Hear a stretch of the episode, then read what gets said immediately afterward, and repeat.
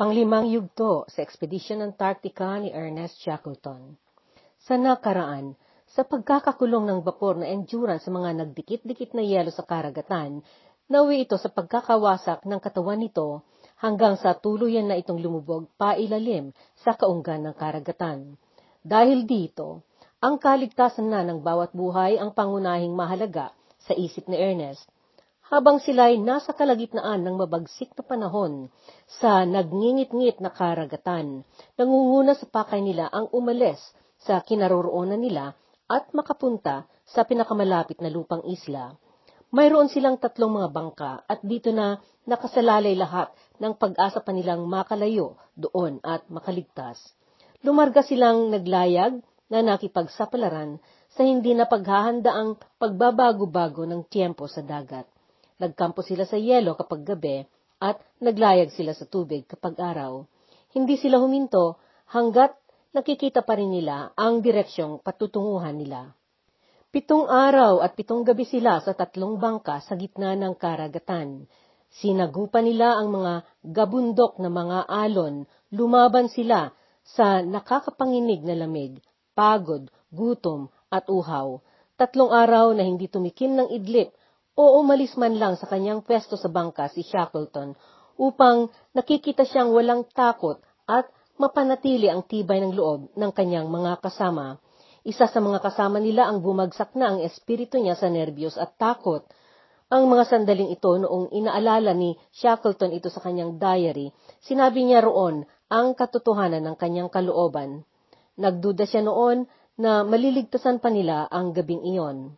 Mayroon na sa kanila noon ang hindi na nakakaramdam ang ibang bahagi ng kanyang katawan dahil sa pagkakababad sa tubig. Isa sa mga ito si Blackie at ang lamig ay nanigas na sa kanyang paa. Sa pagdilim ng araw na iyon, ang wari nila ay parang wala pa rin posibilidad na mapalapit sila sa lupa. Pakiwari ni Ernest ay nagsisimula ng nawawala ang katinuan at lakas ng kanyang mga kasama. Sa pagtingin niya sa kanilang mga mukha, ay para ng multo at nag-aalinlangan siya na malalagpasan pa ng mga ito ang gabing iyon.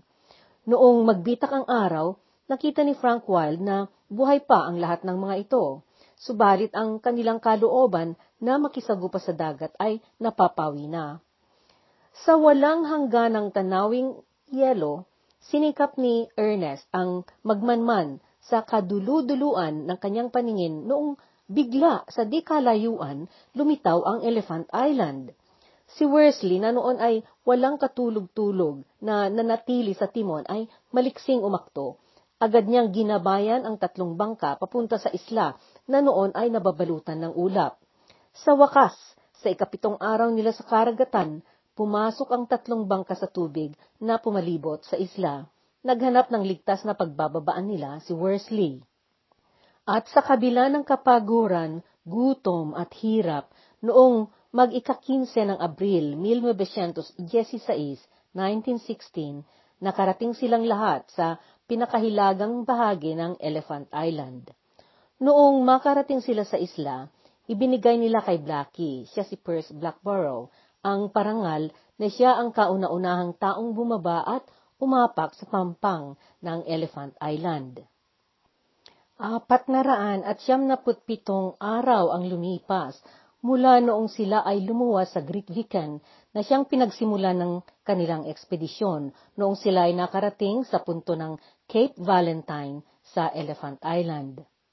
Napangalanan ang islang ito sa mapa na Elephant Island dahil kahambing ng forma nito ang ulo ng elepante. Bagaman mayroon din iyong mga sumulat sa kasaysayan na nagsasabi na ang pinagmulan ng pangalan na ito ay dahil dito nakakita si Kapitan George Powell noong 1821, 1821, ng mga hayop sa dagat na tinaguri ang elephant seals, mga malalaking hayop na ang itsura ay kahalintulad ng dugong. Iyong kanilang pagdating doon ang kauna-unahan nilang pagyapak muli sa lupa pagkatapos ng mahabang panahon na sila'y nasa bapor, sa yelo at sa bangka na naglalayag. Nalipuno sila ng halo-halong damdamin. Naghagakhakan sila sa labis na katuwaan noong nakaramdam sila ng lupa sa kanilang inaapakan. Pumulot sila ng mga bato nagkamal sila ng mga buhangin upang damhin lamang ang mga ito. Sa mga saglit na iyon, para baga ginto ang kahalagahan ng mga ito. Nakalapag na sila sa lupa, subalit marami sa kanila noon ang nahihirapan at may mga sakit sa kanilang mga katawan. Nagkanerbyo si Robert Hudson habang sila'y nasa lakbayan. Iyong sobrang nilang kagalakan na sila'y buhay pagkaraan ng sukdulang pahirap na dinanas nila sa mga nakaraang araw, ito ang naging sanhe na para silang pansamantalang nabaliw. May isa pa na kumuha ng palakol.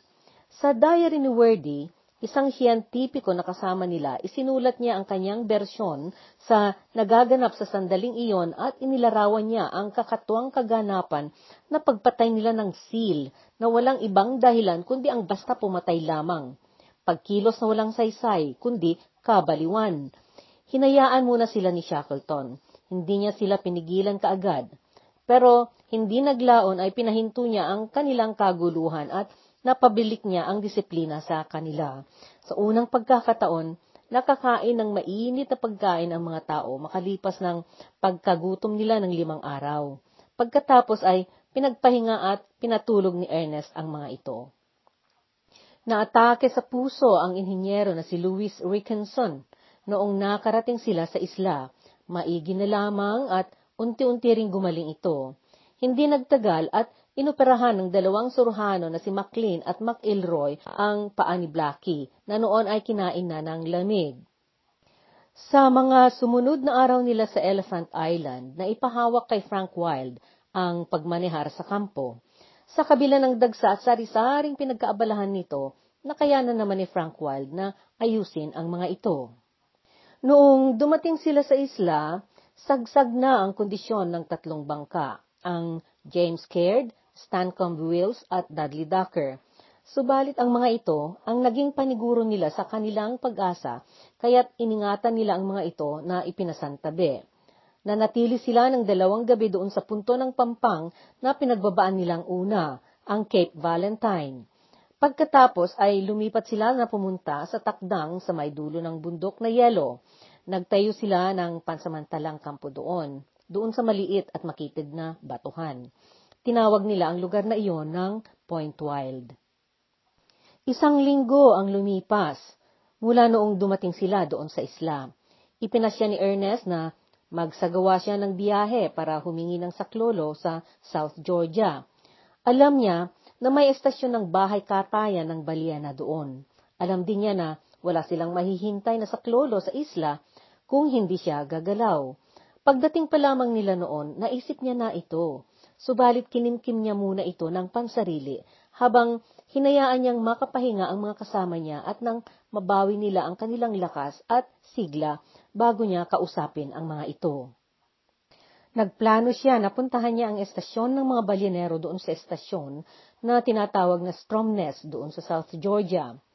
Humigit kumulang sa walong daang milya ang kalayo ng kanyang lalakbayin. Ang distansya ay mula doon sa ele- uh, isla ng Elepante hanggang sa Stromness. At lalakbay siya muli sa mabagsik na karagatan. Siya ring karagatan na katatapos lamang nilang maalpasan. Walang ibang lalakbayin kundi iyon. Matindi ang panganib, ang paglayag na iyon. Malawak ang karagatan at walang kasiguruhan ang tiyempo. At sa kanyang pagluwas na ito, isa sa mga bangka ang kailangang maihanda at makumpune para ito ang kanyang gamitin. Dilapidado na ang mga bangka, pare-pareho na ang mga itong nangangailangan ng seryosong pagkumpune. At ito ay nakaasa sa kakayahan ni Macnish na karpintero. Tinipon ni Ernest ang kanyang mga kasama at ipinalam niya sa kanila ang kanyang plano. Noong tinanong niya kung sino ang gustong magboluntaryo na sumama sa kanya, bawat isa sa kanila ay nagtaas ng kamay. Batay sa diary noon na isinulat ni Frank Worsley tungkol sa sandaling ito, ang sabi niya, mayroon pa rin namang panigurado sa buhay ng ilang linggo sa isla noon, subalit ganoon na lamang ang pagmamahal ng lahat kay Shackleton noon at ganoon na lamang din ang kanilang katapatan sa kanya na parang wala silang naranasang anuman na makakapagpamaliw sa kanilang damdaming ganoon para sa kanya. Masidhi pa rin ang kanilang tiwala na gaya noong Agosto ng 1914 na siyang pagluwas namin dalawang taon na ang nakaraan. Naisip ni Ernest na mangtipon siya ng maliit na grupo na masisiguro niyang matibay at makakapagtiis na magsagawa sang, ng misyon. Buwan noon na malala ang sama ng panahon sa karagatang babalikan nilang paglalakbayan. Walang kasiguruhan ang pagkalma ng dagat, madilim ang kalangitan, at walang hinto ang ihip ng malalakas at malayelong hangin. Masaklap isipin ang maaring kalagiman na makakatagpo nila sa kanilang isasagawa. Walang papatawarin ng pinakamaliit na pagkakamali. Buhay ang nakataya sa kanilang pakikipagsugal sa maaring iparating ng kapalaran. Subalit liban dito, wala na sila talagang iba pang magagawa. Noong ikadalawampu ng Abril, nagkaroon ng unos na malakas na hangin at niebe sa kinaroroonan nilang isla. Sa hilagang silangan na banda nila, nakahilera ang mga malalaking bundok na yelo o glacier at dumausdos ang mga ito sa pagtulak ng malakas na hangin. Nakahuli sila ng dalawang seal na pumunta sa kanilang kinaroroonan. Ito ang kanilang kinatay at nilutong pagkain. Ito rin ang pinagkuhanan nila ng taba na ginamit nilang siga sa pagluluto nila at pinangsinding ilaw nila. Ang kanilang kusinero na si Charles Green ay walang pahinga at tuloy-tuloy itong nagtrabaho hanggang sa bigla na lamang siyang nawalan ng malay. Ipinadala ni Ernest ito sa toldang tinutulugan ni Charles at pinahiga nila ito. Ibinili ni Ernest na pagpapahingain ito. Nang atas siya ng tagabantay sa tolda upang masiguro na magpapahinga ito. Isa noon si Charles sa mga kasama nila na nawawalan na ng gana at pag-asa. Pagod na ako. Gusto ko nang matulog at hindi na magising. Minsan ay naringgan siyang nagsabi. Dahil dito, binili ni Ernest ang mga kasama ni Charles sa tolda na hindi nila ito papayagang lumabas hanggat hindi ibilin o sabihin ng dalawang manggagamot na sina McLean at McIlroy na magaling na ito. Si Ernest ang pumalit na nagkusinero sa tiyempong iyon. Noong naramdaman niya na nabuhayan ng loob si Charles pagkatapos na nakapagpahinga ito, napaluwag ang kanyang loob at napawi ang kanyang pangamba. Sa sumunod na araw, gumanda ng kaunti ang panahon at sinikap ni Macnish na inayos at pinatibay ang bangka na James Caird. Ito ang pinakamalaki sa tatlong bangka at sumukat ang haba nito ng pitong metro at anim na puntos. Ginawa ni Macnish ng taklob na tabing ang ibabaw nito na ang ginamit ay mga takip ng kahon at mga material na galing sa daladala nilang apat na ulnas na itinakda nila noon na gagamitin nila sa Graham Land at Wilhelmina Bay. Sa tatlong bangka, tanging ang James Caird noon ang may kakayanan pang mapatibay at makumpuni upang mailakbay sa karagatan. Pinasaka ni Macnish ang mga uwang sa kahoy na katawan nito at tinalupa niya ang kanbas na bahagi nito. Ginamitan niya ito ng kanyang nilikhang pandikit mula sa pabelo ng lampara, pintura, at dugo ng seal. Nilagyan niya ng pampatibay ang gulugod ng katawan ng bangka at dinagdagan niya ng tikin ang layag nito. Inayos at pinabuti niya ang takip sa ibabaw. Mayroon na namang dumating na malakas na hangin noong ika-22 ng Abril at nailipad ang isa sa kanilang kusinilya na lutuan ipinagpatuloy nila ang paghila ng kanilang mga kagamitan na naiwan pa sa mga bangka noon doon sa nauna nilang pinagkampuhan noong sila'y lumansad sa Pampang. Naghanda sila ng tubig na gagamitin nila sa kanilang paglalakbay. Nang tipon sila ng yelo at tinunaw nila ito na ginawang tubig, pagkatapos ay inilagay nila ito sa dalawang bariles. Samantalang sila'y naghahanda ng pagbiyahe ng James Caird, Sinimulan naman noong iba ang naghukay ng parang kuweba sa tagiliran ng burol na niebe para ito ang gagawin nilang kampo. Subalit wala namang paghinto ang pagdaloy ng niebe galing sa taas ng bundok. Kung kaya, inihinto nila ang kanilang paghukay at iniba nila ang kanilang planong tirahan. Noong ika-23 ng Abril, pinili ni Ernest ang lima na kanyang isasama. Si Worsley, dahil sa kakatwa niyang kahusayan sa nabigasyon. Si Crean, dahil hindi lamang dagsana ang karanasan nito sa Antarctica, kundi dahil sa napatunayan niya ng tibay ng loob at kahangahangang katangiang magmalasakit. Kinailangan niya si McNish dahil bagaman may edad na ito, magaling ito tungkol sa mga bapor at sasakyan at malikse. Idinagdag niyang dinala si John Vincent dahil hindi lamang matipuno at malakas ito, marami siyang napapagalit ng mga kasamahan nila dahil sa pagkaugali nitong maton at sutil. Naisip ni Ernest na kapag maiwan ito, baka may pagkakataon na hindi makatiis ang mga kasama nito sa isla at magkakagulo sila doon. Pinili din niya ang isa pa na si Timothy McCarthy na masayahing kasama at may tibay ang loob, matapang at matatag sa pagtitiis. Isa na namang bagyo ang dumating noong magpananghali at dumaloy ang yelo sa ibabaw ng tubig magmula sa kanluran at papuntang silangan. Parating na naman noon ang panahon ng taglamig at hindi na magtatagal ang mga yelo sa ibabaw ng tubig ay magdikit-dikit na. Umakyat sina Ernest at Frank Wild sa ibabaw ng burol paharap sa karagatan at inobserbahan nila ang galaw ng yelo sa karagatan.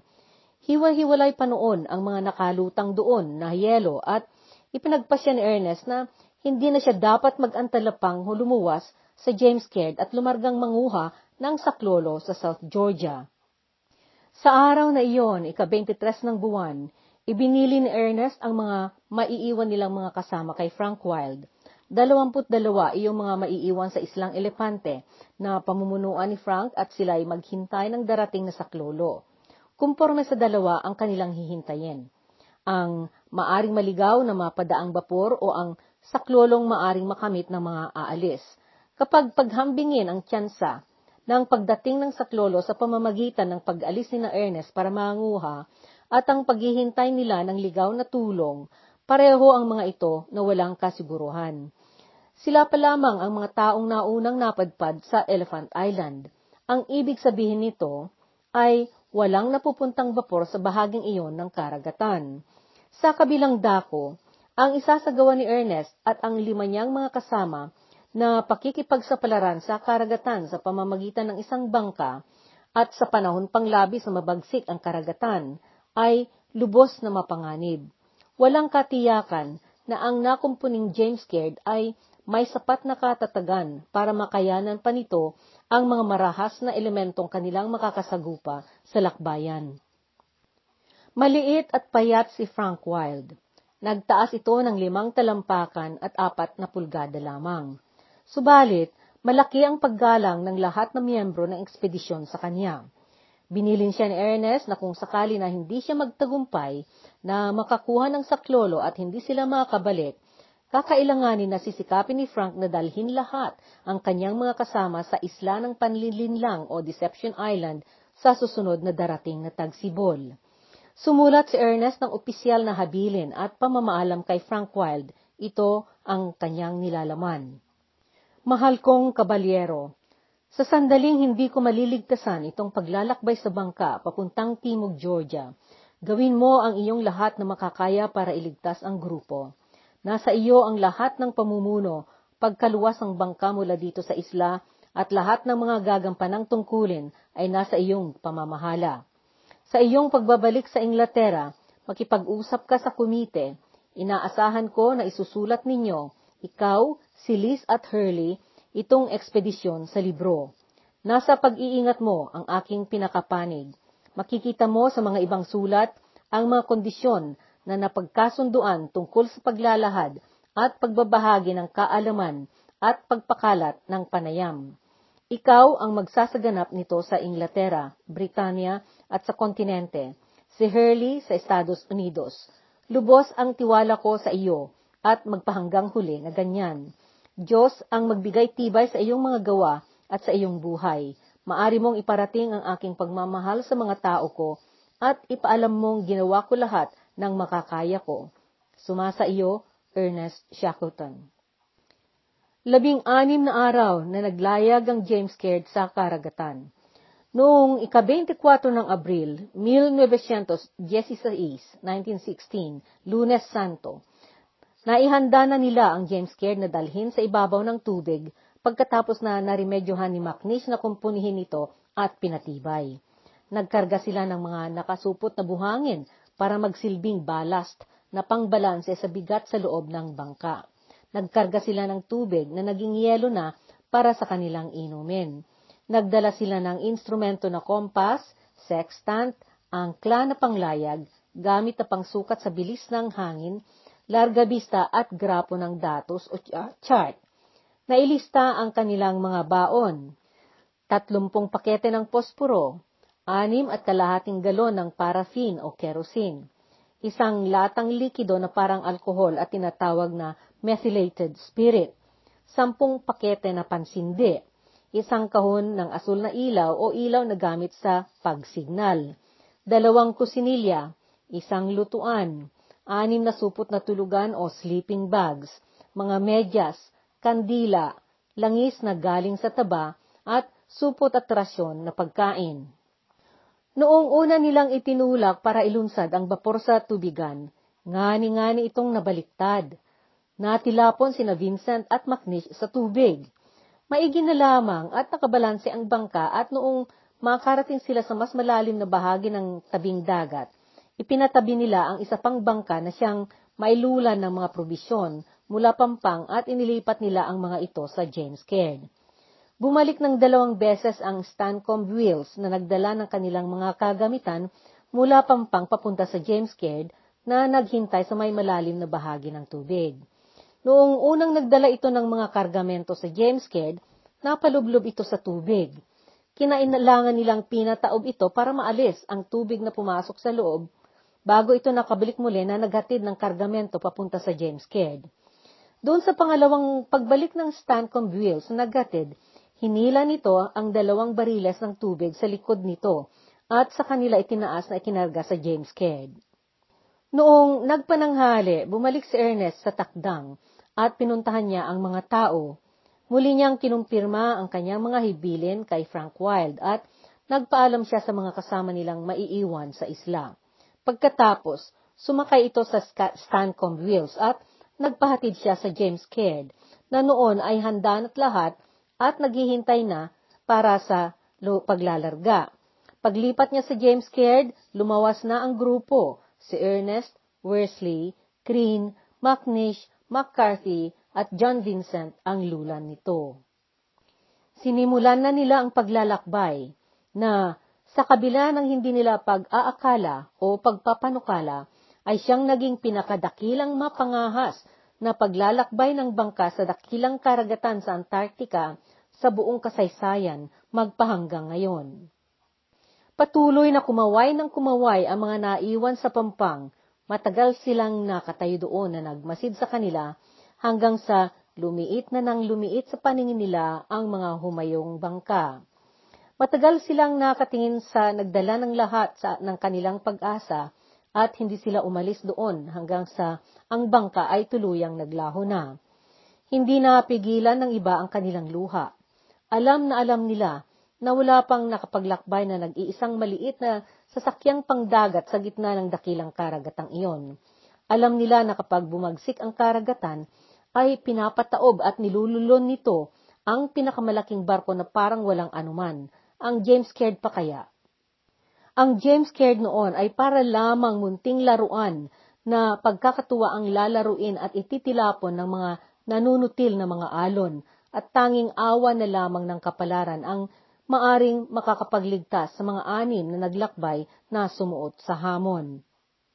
Walang katiyakan na maisasagawa nila ang pakay nila, at kapag hindi sila makakabalik, hindi pa alam ng mga naiwan kung ano ang nasa hinaharap nila sa mga darating na araw. Hindi nagantala si Frank Wild na nang basag sa kanilang pagmumuni-muni at sa naramdaman niyang lubos na paglungkot na kanyang mga kasama. Kaagad siyang nagbigay ng kanilang mga gagampanang tungkulin upang mailihis ang kanilang paghinagpis at mapunta sa gawain. Sa panig ng mga lumuwas, alam nila na bagaman lubos ang panganib na sinusuot nila, iyon lamang ang paraan ng pagkakaligtas nila sa mga kasama nila. Kapag hindi nila isagawa ang kanilang pakay na pakikipagsapalaran upang manguha ng saklolo, naghihintay sa kanilang lahat ang tiyak na kamatayan. Hindi makakayanan ng sinuman ang hirap ng panahon doon sa lugar na iyon ng matagal. Gayon din na malayong malayo na maging posible na may maligaw o mapapuntang barko doon sa lugar na iyon na maaring makakapagligtas sa kanila. Sa pagluwas na iyon ng anim na tao sa James Caird, itinulak sila ng hangin na galing kanluran, samantalang ang direksyon ng kanilang nabigasyon ay pasilangan, at ito ay upang maiwasan nila ang mga namumuunang malalaking yelo na nagkalat sa ibabaw ng tubig. Noong mag-alas 4 ng hapon, nakarating sila sa bukana ng dagat kung saan ang dagat ay sumugpong sa dakilang karagatan.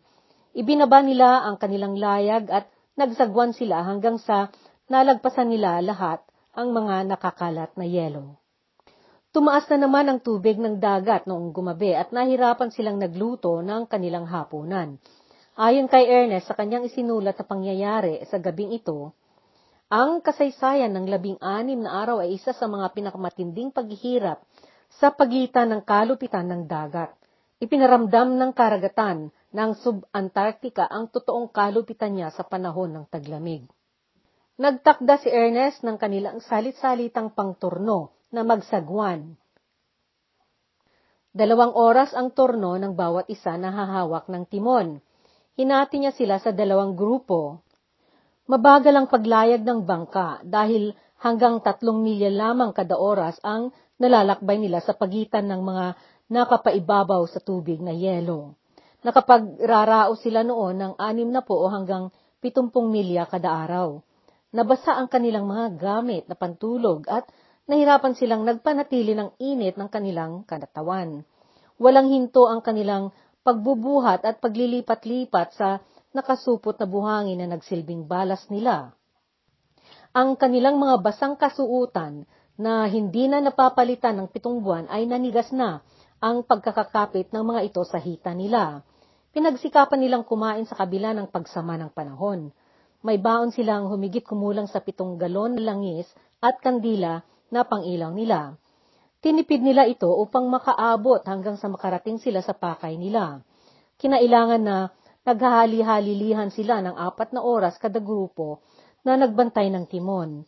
Isa ang nagtrabahong humawak ng layag at may pangatlong magtabo ng tubig na pumapasok sa loob ng bangka at para itapon. Papalit ang isang grupo para makapagpahinga iyong una sa likod ng tabing sa harap ng bangka at pagkatapos ay papalit na naman sila. Pagka malaki na ang bawas ng tubig na nakapasok sa bangka, Gagamitin na nila ang bomba na pangalis sa natira pang tubig. Naging labis na pahirap noon ang lagi-lagi nilang pagbuhat at paglipat ng balas at igawa nila ito dahil ito ang nakapaibabaw sa bomba na kailangan nila. Sumigi na naman ang pagngalit ng panahon sa ikaapat na araw nila at sinalubong sila ng napakabilis na hangin na galing timog kanluran. Ito ang pwersa na nagpabagal sa layag ng bangka hanggang sa nakadaan na ito. Sa hapon na iyon, mayroon silang nakitang lumulutang-lutang na mga senyales na mayroong nawasak na kung ano at naghinala sila na galing ito sa isang nasirang bapor sa bahaging timog ng Cape Horn. Karaniwan ang pagkakaalam na ang bahagi ng karagatan sa timog ng Cape Horn ay siyang pinagkakayarian ng pinakamabagsik na unos sa mga karagatan sa mundo kapag buwan ng Mayo. Dito natin puputulin ang yugtong ito ng ating kasaysayan. Sa susunod na bahagi, itong paglalakbay muli sa karagatan ng isang grupo na inayos ni Ernest ay isang desperadong pakikipagsapalaran. Wala silang ibang aasahan sa kanilang pakikipagsapalaran sumuong sa panganib, kundi sila lamang na anim na magkakasama. Kung gaano katagal silang maglakbay at kung makakamtan ba nila ang kanilang pakay ay nakasalalay sa lakas ng kanilang loob at sa sidiin ng kanilang pagnasang mabuhay. Tunghayan sila sa kanilang paglalakbay sa mga sumunod na araw at sa susunod na pang-anim na yugto ng ating podcast.